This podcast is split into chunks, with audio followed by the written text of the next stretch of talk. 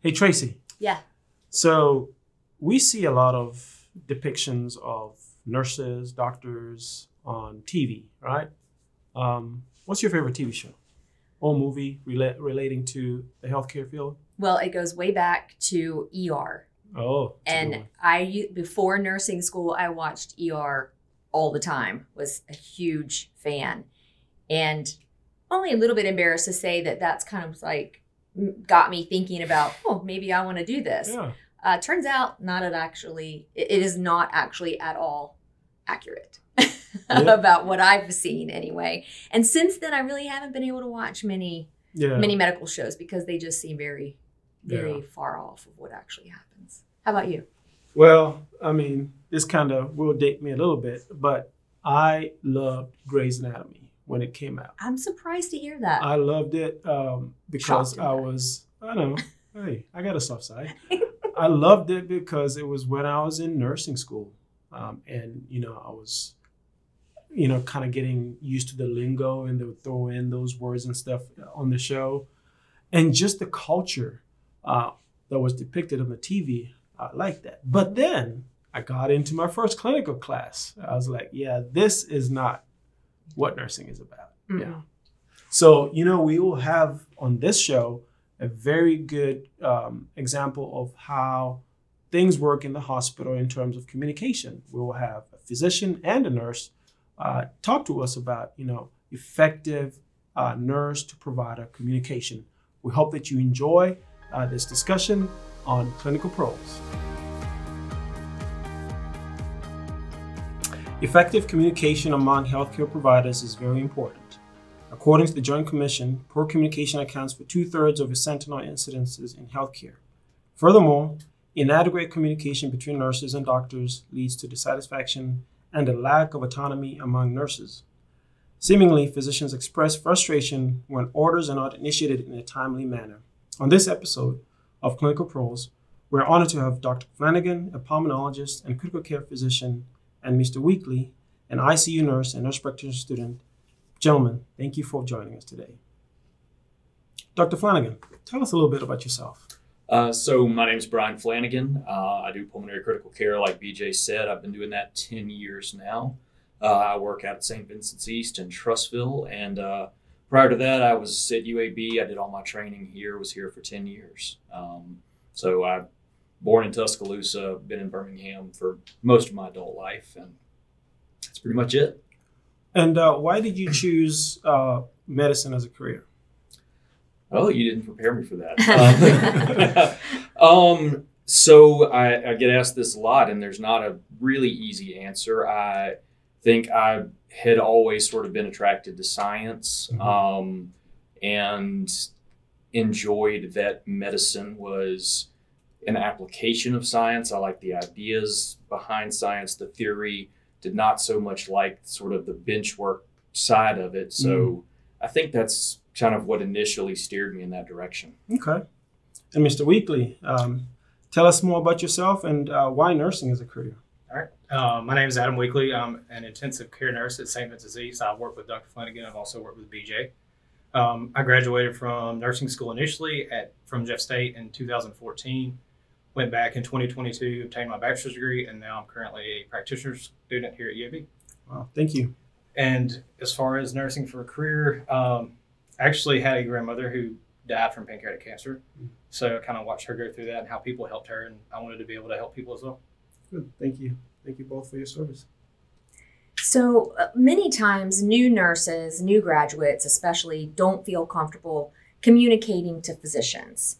So, Dr. Flanagan, how do you make new nurses and even seasoned nurses, really, if it's maybe their first time, you know, working with you, feel more comfortable approaching you with patient concerns that they have? Um, a lot of that is simple, you know, courtesy, listening to people, that sort of stuff, you know, just being approachable. Um, I do think, you know, at this point in my career, some of it is I've been at the same hospital for a long time. I think I have established a reputation that I'm approachable. I Mhm. think Adam can probably tell you that young nurses sometimes look to other nurses. Hey, I've got to call Dr. Flanagan. Is he going to scream at me on the phone? And I don't know what's said when I'm not around, but but hopefully I think they would say no, it's fine. He's approachable. He'll listen to you, and you know, just being reasonable. I think is is a big part of it. It, it doesn't sound that hard, right? It's just being nice and, Well, like you said, approachable. Yeah, exactly. And I, I mean, I think it's easy talking here to say that, but when, you know, there is stress of the job and pressure and being busy and all of those things make it more difficult. It's simple when you're removed from it to say, sure, just be nice to people. But, um, but yeah, that is a, honestly a big part of it. That's true, though. I, I can see that. Yeah, and Mr. Weekley, uh, actually, I'll call you Adam. So you're a seasoned nurse now. Um, what advice do you have for those new nurses that are just coming out? Um, you know, first few months on the job. What advice would you give them? Hey, this is how you'd want to communicate with Dr. Flanagan or any of the other ICU doctors that you encounter on a daily basis. Yeah, so first, you know, speak with courtesy, Mhm. be kind to them. Um, when you do need to call them for something, have some kind of structure or format, such as SBAR, Mhm. so you're not wasting his time. You know, he's got all these patients in the hospital, and then at clinic too. He has to go to clinic as well. Okay. But just make sure that you have some kind of structure when you call him. Hey, this is Miss Smith in ICU room three. This is what's going on with her. This is why she's here. This is the current issue, and here's my recommendation. So actually, you bring up a good point. Actually, having your information together with you before you make that call to make that uh, call much better and make sure that you relay the information that you have to that provider much better. Um, so, you know, studies have shown that the relationship between nurses and physicians has been characterized by hierarchy, power differentials, and the avoidance of open uh, disagreement. Uh, can you s- two speak to this and how you have overcome this? Dr. Flanagan, we'll start with you first. Well, I think starting off, I mean, again, some of these things sound easier and are harder in practice. There has to be in, in any system and not just healthcare, there does have to be some hierarchy. You can't totally remove that or you have chaos, Mhm. right? Um, and I think some of the difficult thing that some younger physicians deal with is you do I mean, you have to respect that and you have to be the voice of authority sometimes in certain subjects. And you have to balance that with also being able to listen to the other person and respect the other person Mhm. and, and value their opinions. Um, you know, especially if you're away and they're at the bedside and you're not there. Yeah. Um, so that's a hard thing to navigate at first for us is how do I learn to look at both sides of this issue? You know, how do I learn to stay as as the authority because that's ultimately my job, but still respect the other person and listen to the other person and Yeah. value what they have to say. And I think that comes with experience, right? Uh, the more experience that you have, uh, the better that you are able to navigate that um, uh, dynamics, right? You hope. Yeah. Right. Yeah. I think a lot of it must be, and, and from my own experience, the trust that you build with the nurses and doctors that you're working with. So how do you work on when when I know everyone is busy? We're you know very short staffed in healthcare all over the place right now. So you're running all over the place. But how do you work on building that trust over time with each other? So Brian, Uh, I can speak to that. So, one of the main things I think that is important is when he comes to the unit, and I know he has one of my patients, I try to go in the room and round with him. Right? He's also him and BJ both, also as providers, will typically go and look for the nurse so that we can round with them. Mhm. And that kind of helps build a relationship between the provider and the nurse. And also, you know, it's good for the patient to see a united front. And then if they explain something to a patient and kind of need it dumbed down or re-explained, then you know exactly what the provider said to them. right. Yeah. So, um, Adam, you are um, a charge nurse on your on your unit. Um, do you oftentimes uh, talk to the new nurses, give them you know in services and uh, some tips on how to uh, communicate uh, with uh, physicians or other APPs? Certainly. Um, you know, I've been there for a while, same hospital, so I know know most of the providers there. Um, so they typically look to me for advice, but I just you know kind of tell them how to prepare again, have some kind of format, some kind Mhm. of structure when you call them. And then also, I would you know advise them to have the computer available, open the chart. So if he asks for any labs or any medications they may be on, then you can have that readily available instead of hang on one second, hang on one second. Mhm. I think that's so important. And just to go back a little bit, you mentioned SBAR. Mhm. Can you elaborate on what that is for people that might not be familiar with Sure. that? Yeah. So acronym? you know, SBAR is situation background assessment recommendation. You call them, hey, this is Miss Smith, ICU bed three.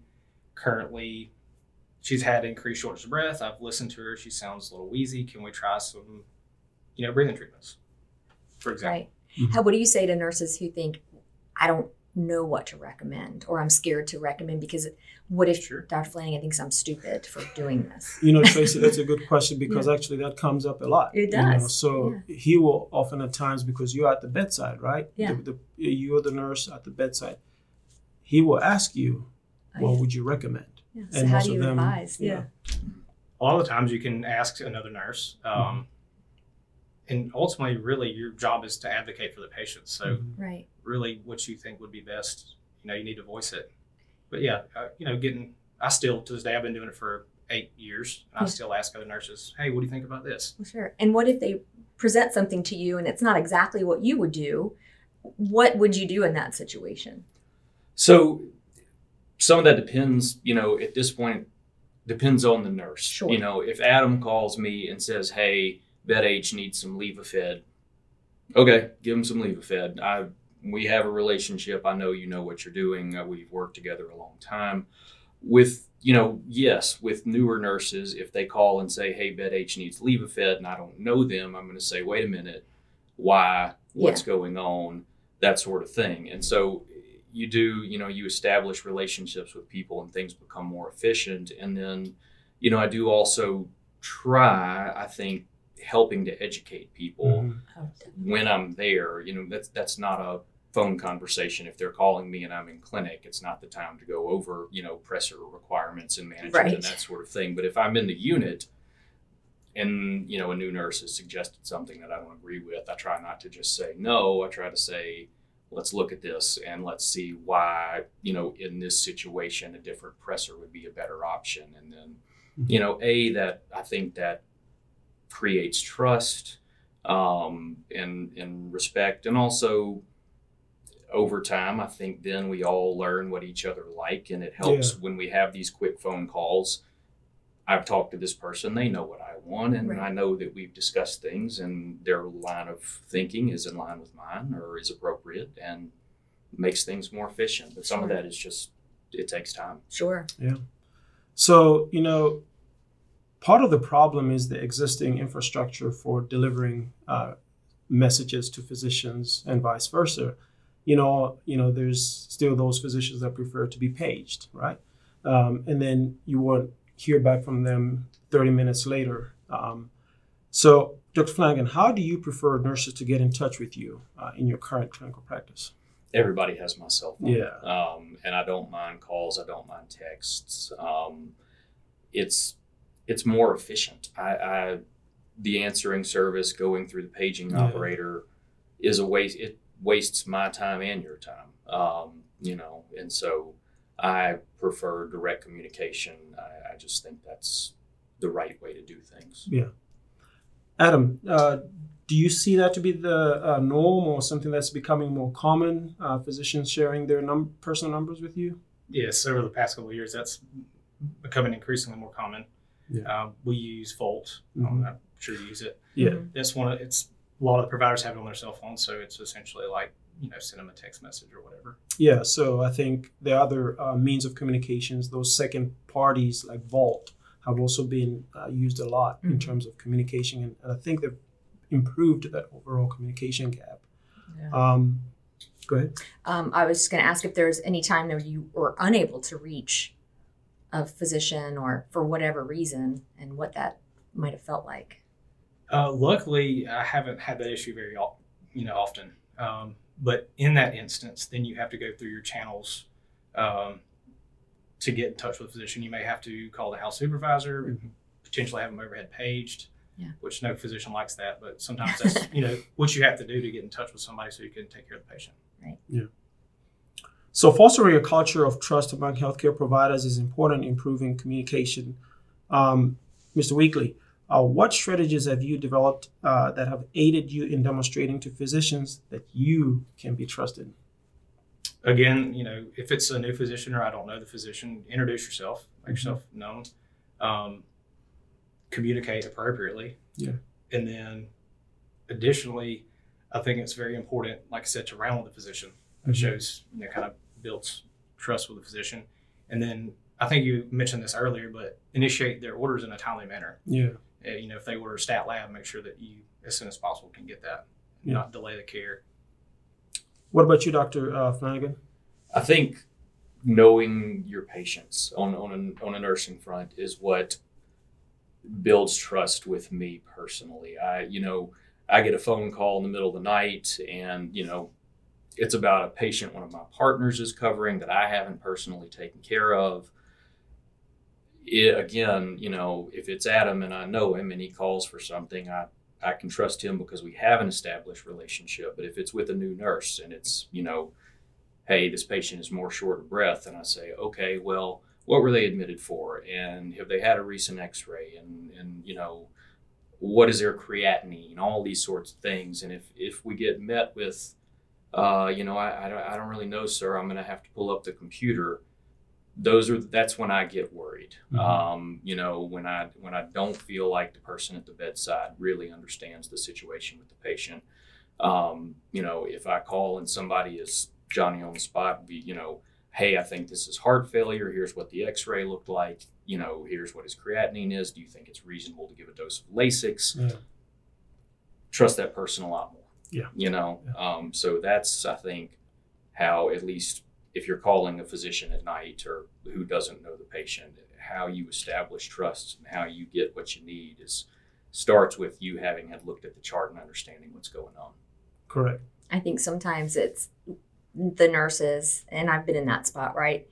I am so focused, and then I just assume that you know everything about everybody because you're the doctor, of course, and you know, all knowing. And I forget that you got six partners that, you know, so it, it is a lot of pressure to put on you. Um, ha, from both of you, I, and this is maybe a, it's not, wasn't on, on our pre list of questions, but I'm interested to know what you think we might do as we're preparing our nurses and BJ and I both teach in the you know nurse practitioner programs, but at an undergraduate level, even as we're pushing new nurses out, trying to fill all these spots, you know, and, and we're in a nursing shortage. What can we do better as educators to get them ready That's a good question. on day one for this kind of relationship with our physician counterparts?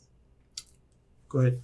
Uh, again, I think from our standpoint, the most important thing if you're calling us is to be prepared, Mhm. is to, uh, you know, not everybody, I, and, and I realize, and I don't know, you know, every lab on every patient and every detail, but when I call, have some familiarity, have the chart in front of you, because if I'm at home, I may not have easy access to it. And if I ask a question you don't know, you know, it's one thing to say, hold on, I'm sitting here at the chart, let me look. Right. It's another thing to go, uh, well, you know, I'm I'm actually outside right now and I don't know and you know, that sort of thing. Um, so yeah, be learning how to be prepared, have some information, be ready for reasonable questions. Mhm.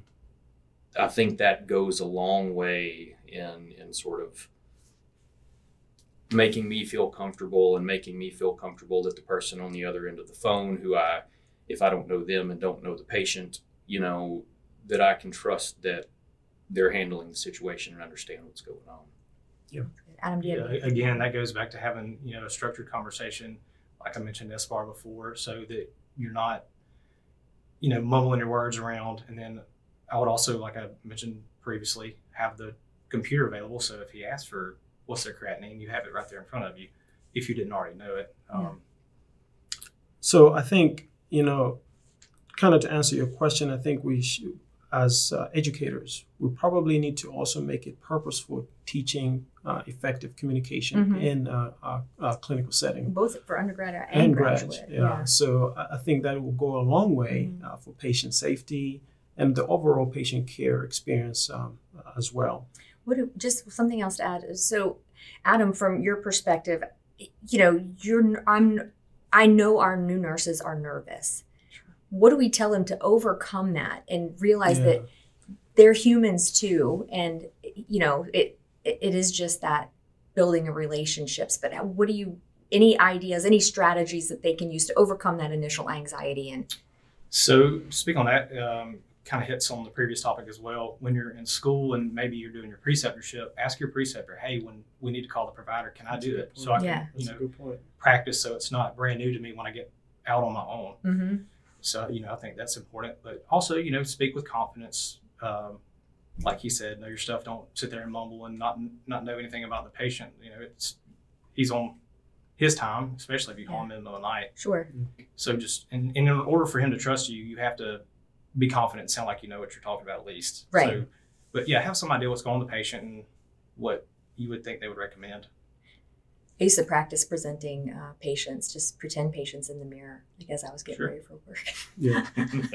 just to get that flow, you know, being able to say da da da da, da you know. So anyway, take that tip if you want to. Well, I mean, I think that's a good point because we actually do teach our um, nurse practitioner students, especially in our track, um, communicating, Mhm. um, making How to present a how to present a patient effectively, you know, yes. effectively.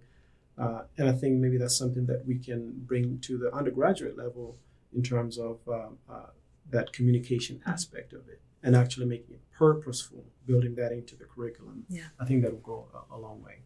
So we've talked a lot about calling for new orders or pre- presenting information over the phone um, to physicians.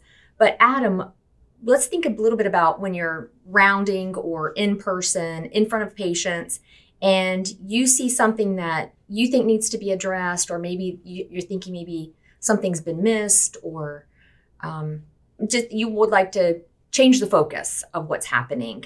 Um, what do you do about that? How do you find the courage to speak up about those things and and deal with that um, at that level Again, ultimately, as a nurse, your job is to advocate for your patients. Mhm. Um, you definitely wouldn't want to question a provider in front of a family member. Yeah. Um, but say we rounded, uh, he came on the unit, I rounded in the room with him, discussed stuff with a patient. Perhaps, you know, when he's exiting to go dictate his note, maybe, hey, this is something that we haven't talked about. This is something that I think is a safety concern. Uh, what do you think about this?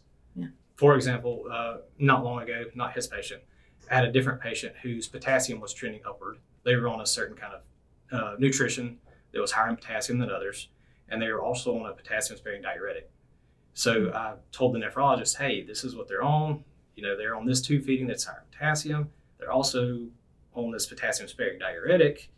What do you think we should do so we can get the trend in the right direction?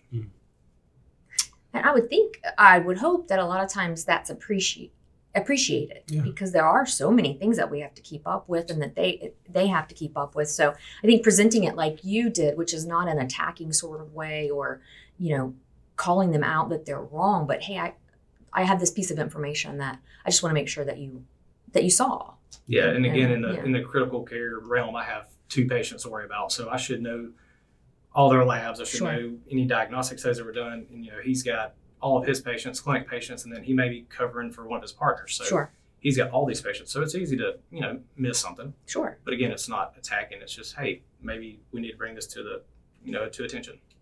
So um, let me just add on to that question. Let's say, for instance, you're not getting the answer that you want, Adam, right?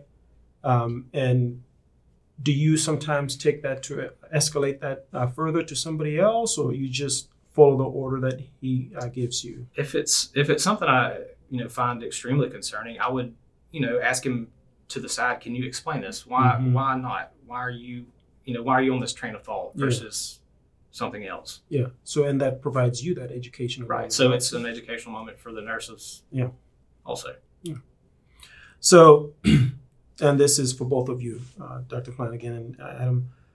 How do you guys, especially with you, Adam, you know, you will and have encountered, you know, people within the, um, you know, healthcare setting, and these don't have to be physicians. It could be an APP for that matter. You know, how do you deal with uh, challenging providers? You know, You mean from like uh, a communication standpoint. Like this person is notorious for treating nurses bad. How do you deal with that person? it's difficult. Yeah. But again, you have to you know think of the patient. Mm-hmm. What's most important for the patient. So it may be challenging. And again, people have stuff going on in their lives that Yeah. you don't know about. Mm-hmm. So maybe they're just having a bad day. Mm-hmm. But you know, you have to voice your concerns. Yeah. So, Dr. Flanagan, I do know you you have some challenging people that you work with, um, physicians, APPs. How do you deal with those people when you're trying to relay a message? Because you are a pulmonologist, but let's say, for instance, you're working closely with cardiologists and nephrologists. How do you communicate with that person when they're not getting your message? it's a really difficult thing. Um, and I think, you know, you have to be persistent. And this, and again, a lot of this gets back to, you know, knowing the details. So, say, let's imagine hypothetically that we have a very difficult nephrologist at our hospital. Adam's not laughing.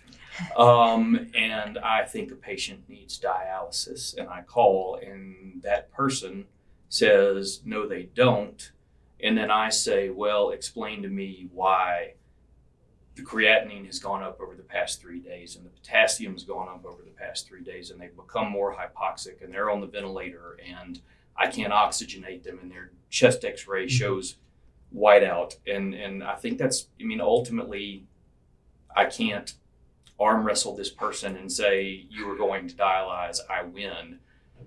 But you try to make the most compelling case you can and Yeah. say, all of this objective data suggests that Yeah. I'm in the right here. Yeah. Um, and I think that's all you can do. Yeah. I mean, at the end of the day, they are entitled to their opinions. That's the way this all works. But again, the more you know, the more you can hit them with objective things that to, to Yeah. justify your case. And being civil and Oh, well, right. absolutely. Yeah. I mean, if, if it turns into a yelling match, nothing is going to win and no one's going to win. It's not going to help the patient. So, yes, I mean, being professional, being civil, but but being confident and being persistent. Uh, and again, that's something that comes with time. That's a hard thing to do when you're new um, for all of us. Uh, gentlemen, thank you for uh, joining us. And is there anything that you'd like to uh, tell our uh, listeners um, on this topic? Something that is succinct that, that they would uh, uh, take home with them? If you notice a problem with a patient, don't don't be scared to speak up and call the provider. I mean, Don't let your fear let a patient decompensate. Yeah. That's a good point. Yeah, I, th- I think some of it too is just, you know, I, I have been, as, as a medical student, as a resident, I've been on the other end of this and had to call attendings. And some of this just comes with repetition. Everyone is nervous at first. Everyone at some point is going to call somebody who's in a foul mood and is going to be rude to you. And you can't take it personally. I mean, you just have to think, hey, I did my job, I was prepared, and this person on the other end, whatever their issue is, that's their issue. I've done my job Mhm. correctly. And as you do it, you get more comfortable with it and you, you know, it rolls off your back a little easier. Um, and that just takes time. And that's, you know, everyone in this line of work has has had that interaction and we've all been there Yeah. and it it gets easier. So the the fear up front, everyone has it and that's normal and that's just part of it. You know, um, uh, personal story. The very first call that I made uh, as a brand new nurse, uh, it was 5 a.m. in the morning, you know, calling those critical labs uh, as you normally do uh, that early. Uh, I had called a physician and I got an earful, Mhm. right? But guess what? I didn't have my information with me. I didn't have everything that I needed to present to that physician at 5 a.m. in the morning, who was probably getting up and still not, you know, in the best of uh, moods. But um, I learned a lesson that day. Um, have my information with me. Mhm. Make sure that I'm relaying the correct information to, to make sure that that person provides the best treatment uh, plan for that patient. Mhm. Uh, I think it over and, and the other thing that happened during that uh, uh, uh, time, I had my charge nurse who actually took over and was able to uh, relay the information that I was not able to um, to that physician. So having mentors um, such as charge nurses, as well as you know making sure you know the information that you want to relay, goes a long way.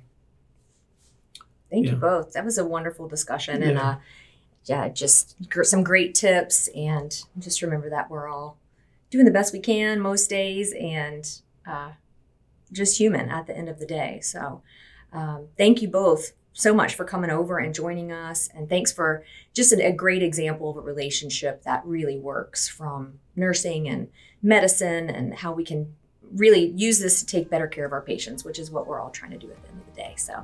Uh, to our listeners, thank you so much for joining us today, and we will talk to you next time on Clinical Pearls.